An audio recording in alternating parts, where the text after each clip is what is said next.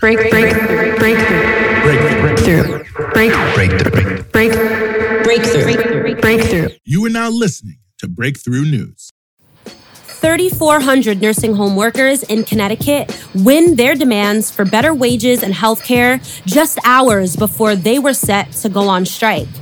Meanwhile, another 4,000 nursing home workers are set to strike over similar demands in Connecticut in the next month and a damning report of the state's response to COVID was released this week and details the horrible working conditions these workers endured during the pandemic.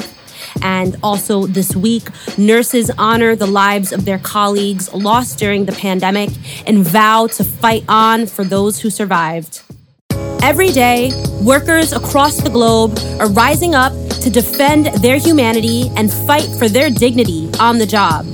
In a time of both record poverty and record profiteering, the billionaire bosses have created the circumstances for workers to lose their fear and demand everything that they deserve. As the class struggle advances, the stories of workers are front and center here. This is On the Picket Line, and I'm your host, Monica Cruz.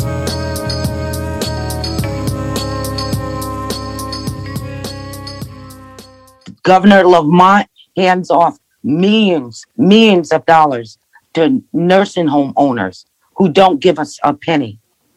We are not asking to be able to vacation in tropical islands as our nursing home owners did. We are asking to be able to put a roof over our family's head. We are asking to be able to pay for medication that we need to keep us healthy. We are we're just asking for basic human needs, human rights. That was Paulette Bellin, a certified nursing assistant in Connecticut and one of the 3,400 caregivers at 33 nursing homes who were set to go on strike today across that state. Yesterday evening, their union, the SEIU 1199 Northeast, announced that they had reached an agreement with management, setting a historic $20 per hour minimum wage for certified nursing assistants and $30 an hour for licensed practical nurses. Workers will also now have a pension and receive additional funding to cover healthcare insurance costs and wellness programs. But the fight is far from over for these workers in Connecticut. New strike notices were issued at 26 nursing home facilities for Monday, June 7th, and strike notices previously set for May 28th at 13 facilities remain in place. The strike notices combined cover 4,000 frontline workers across the state. The workers include certified nursing assistants or CNAs, cleaning and dining service workers, and other nursing home staff, who are all members of the SEIU District 1199 New England. Governor Lamont has authorized the state's National Guard to break the strike and work with the Department of Health in replacing the striking workers. In Connecticut, nursing homes were the epicenter of the pandemic. Over 4,000 residents in nursing homes died because of COVID, which is over half of the total statewide pandemic death toll. Caregivers in these homes were already being underpaid and working under worsening staff shortages. When the pandemic first hit, they were denied personal protective equipment and basic benefits like sick pay. Thousands of union members got sick and brought the virus home to their families.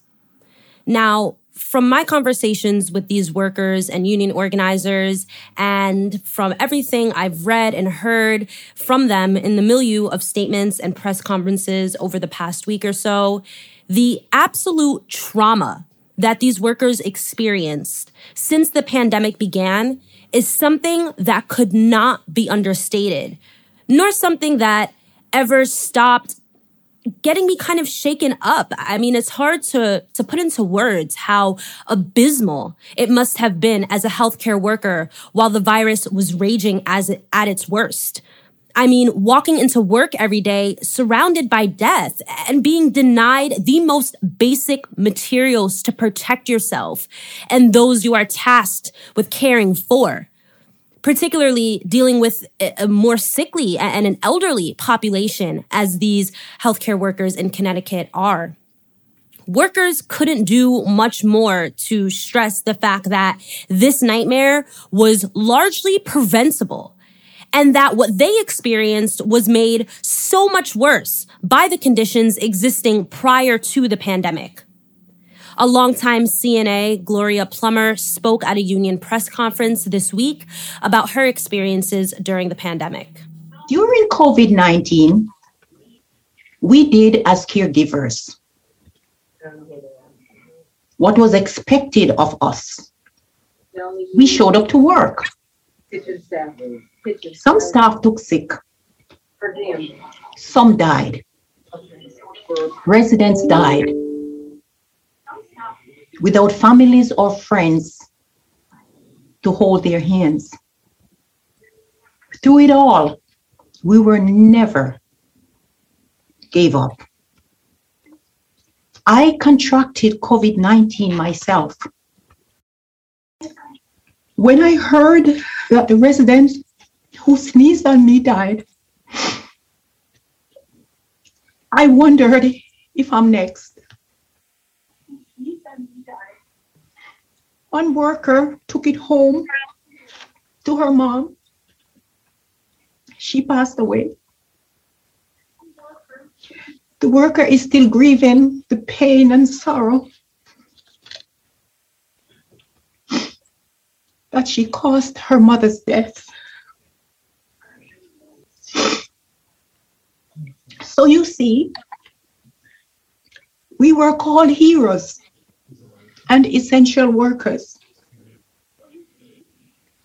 Yet you refuse to pay us a decent, livable wage. Our residents were the men and women who built bridges, roads, government buildings. They were teachers, nurses, farmers, housekeepers, handymen, etc. They paved many pathways for us. They worked all their lives. Now they need us. They need our help. They deserve better. I mean, wow, as I said before, there are really no words, but those powerful words we just heard from Gloria Plummer, a longtime certified nursing assistant in Connecticut. Now, the CNAs that I got to speak with directly work at a facility with residents who were formerly incarcerated in the state's prison system and who are too elderly or too sick to stay in prison or to go to other probationary programs when they finish serving their time. Here is Jesse Martin, Vice President of the SEIU District 1199 Northeast, talking about the conditions in these nursing homes in particular. Here is Jesse Martin, Vice President of the SEIU District 1199 Northeast, talking about the conditions in these nursing homes in particular. People that are formerly incarcerated or transitioning, and they're dumped into a for profit healthcare system that seeks profit off their care. You know, there's a lot to be said about the for profit prison system, right? The private prison system in this country.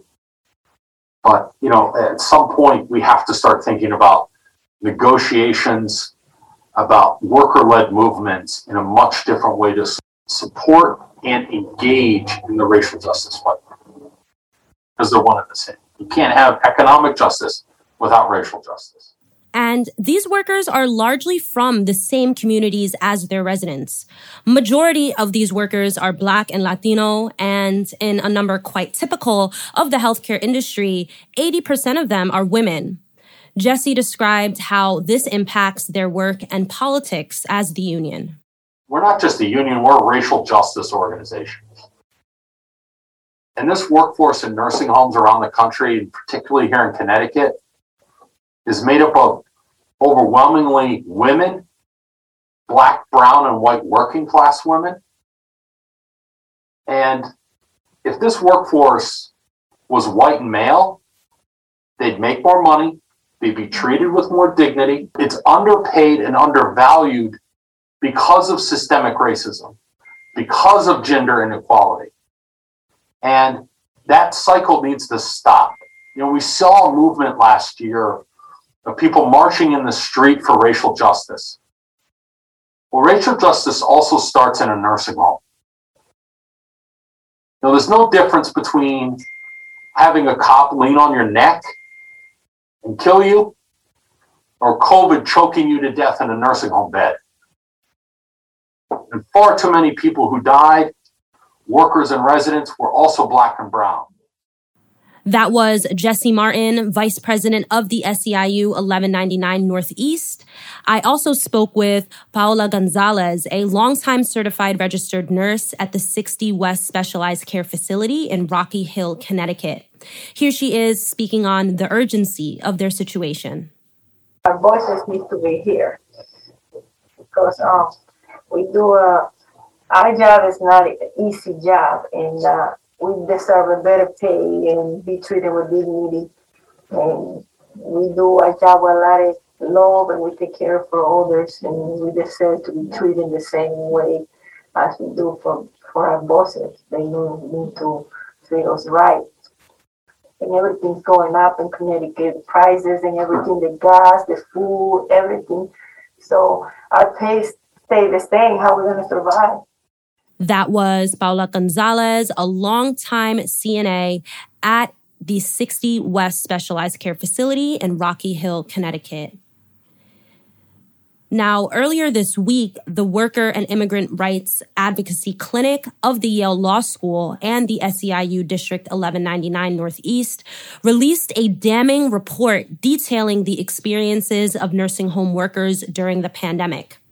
The report titled We Were Abandoned How Connecticut Failed Nursing Home Workers and Residents During the COVID 19 Pandemic overviews a comprehensive study of Department of Public Health documents and worker interviews, describing unsafe conditions, understaffed facilities, inadequate compensation, and a lack of state oversight. Union Vice President Jesse Martin spoke on why this report was so important in backing up what workers had to say about their working conditions. You know, in the heart of the pandemic, we were bringing forth the issues of our membership, pictures of our members working in trash bags. And one of the highest level bureaucrats in the Department of Public Health in Connecticut, a few days later, said publicly that the nursing home workers chose to wear those trash bags. Even when the state surveyors went in and proved that the workers did not have access to proper PPE, the state of Connecticut continued a narrative to blame workers around infection control procedures. And we had to go to Yale law students, an Ivy League college, to get the experiences of our members to be heard, recognized as truth. Because some of the some of the people tasked with protecting the residents and the staff ignored what our members and frontline healthcare workers in the state said were happening to them. He went on to describe the policies that the report put forward to reconcile the glaring injustices and inequality found in the state's nursing homes. You know, it's, I'm glad we have the Yale Law School Clinic helping to give voice to people who are voiceless in our in our society. But why do we have to do that? You know, here's the ultimate question. Why do we need to continue to to have these types of things in a broader sense. And that's what the strike is about. That's what we're fighting for in our contracts and with and the policy recommendations of the Yale Yale report increase staffing levels. Mm-hmm. Yes. right? Um, increase pay to workers. Yes. Um, increase enforcement and accountability for nursing home bosses. Yes. Yeah. right? Are the cornerstones of fixing this broken system that provides racial and economic equity and justice to the workforce and to the residents that, that are bound to the system because of their level of poverty. Again, that was SEIU 1199 Northeast Union President Jesse Martin. And you could hear workers, uh, Paula Gonzalez and Jennifer Bennett there laughing at the irony of the fact that these are truly common sense measures. Connecticut Governor Lamont has proposed a yearly 4.5% wage increase for the next two years, which would not be enough to establish a 20 per hour minimum wage in the union contracts for certified nursing assistants. For hundreds of housekeeping, dietary, and laundry support workers, the proposed raise wouldn't even meet the state's minimum wage laws. It's a wonder why the governor is refusing to offer up what the union is demanding, because based on his own estimates, the state has more than enough funding for it. According to the Connecticut Mirror, the state has a record setting $3 billion in its savings fund. And a state revenue report released just last week projected it would close this fiscal year with nearly 950 million more dollars left over. On top of that, more than $6 billion in the latest round of federal pandemic relief was earmarked for Connecticut, including $1.6 billion for municipalities and regional government entities and $2.6 billion in flexible funds for the state government. This more than covers the $2.5 billion deficit that analysts projected last February for the next two year state budget. And it also is enough to meet the union's demands. And tying this all together, of course, is the issue of healthcare access and affordability. Federal and state Medicaid funding has long been inadequate to meet patient care costs. On average, more than 80% of nursing home revenues involve patients whose care is covered by federal and state Medicaid dollars. With all this extra cash in the state's wallet, there has never been a better time to give healthcare workers the pay they deserve and give our elders the care that they need.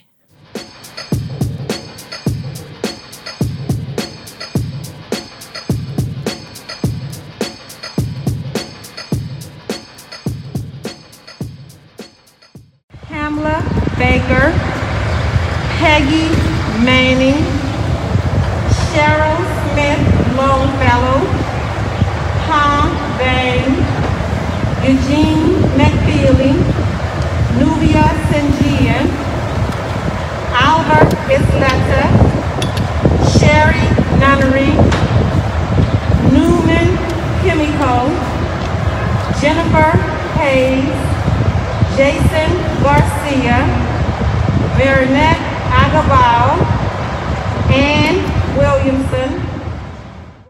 That was the voice of a National Nurses United member at an action outside the White House on Wednesday, reading out the names of union members and nurses who passed due to COVID.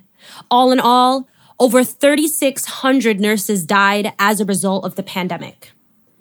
Members of the union commemorated National Nurses Week this week and held two actions in Washington, D.C. on Wednesday, which they dubbed the Day of Remembrance to honor fallen nurses and fight for the living. In the powerful action just steps away from the White House, workers stood beside 400 empty pairs of shoes, each representing an NNU union member who died because of COVID. Here's what one of the union members had to say. We are here today to call on the administration to issue an Occupational Safety and Health Administration Emergency Temporary Standard, also called an OSHA ETS, and if issued, would help ensure the strongest occupational safety and health protections for nurses and other frontline workers. If nurses had a standard a year ago, many of these nurses might still be alive today pandemic is not over, and frontline workers continue to work without the protections we need. OSHA sent the ETS to the White House more than two weeks ago, and yet it still has not been issued. That was a clip of a National Nurses United member at an action outside the White House on Wednesday, commemorating the lives of nurses who died to COVID. Now, All the way back in January, President Biden signed an executive order directing OSHA, that is the Office of Safety and Health Administration, to consider issuing an emergency temporary standard, also known as an ETS, related to COVID 19. It's been held up for a number of reasons, mainly that the folks in the Biden administration, like Secretary of Labor Marty Walsh, have doubts that it's still necessary. Now, I don't know the exact number, but there's no doubt that over the course of this drawn out process, nurses and other healthcare workers have lost their lives. The OSHA ETS would serve as an extra layer of protection for workers doing this critical healthcare work every single day. This paired with the dismal reality for healthcare workers to me is enough to toss out any arguments that this measure is not sorely needed. Yes, the vaccine is being rolled out. Yes, COVID deaths and infection rates have steadily gone down, but I mean, exactly as this union member said, the pandemic is not over and healthcare workers continue to put their lives on the line every single day. And for that, they deserve every bit of protection that the government can offer them, period. I'm happy to highlight a few more amazing recent victories for healthcare workers. Nurses in Maine voted to unionize with the Maine State Nurses Association. The nurses at Maine Medical Center, the largest medical center and employer in the state, have been organizing to form a union since the end of 2019. And no surprise here, the pandemic had only further fueled the workers' drive to get unionized. Management hired a union busting consulting firm to provide mandatory training to nurses ahead of the election. And the hospital was criticized after it gave a small number of coronavirus vaccines to the consultants who had come from out of state. Despite this all, the nurses scored the biggest NLRB election victory since 2018 and 850 workers at the CGH Medical Center in Illinois have joined the American Federation of State, County, and Municipal Employees. The workers pushed through a two year anti union campaign and intimidation by management. Their union was formally certified by the Illinois Labor Relations Board last month. While the medical center CEO expressed quote unquote disappointment at the NLRB's ruling, workers expressed their joy and readiness to sit with management in good faith and reach an agreement that will benefit them and patients alike. And that's it for this episode of On the Picket Line. Make sure to follow at BT Newsroom for the latest on Twitter and Instagram and search Breakthrough News anywhere else.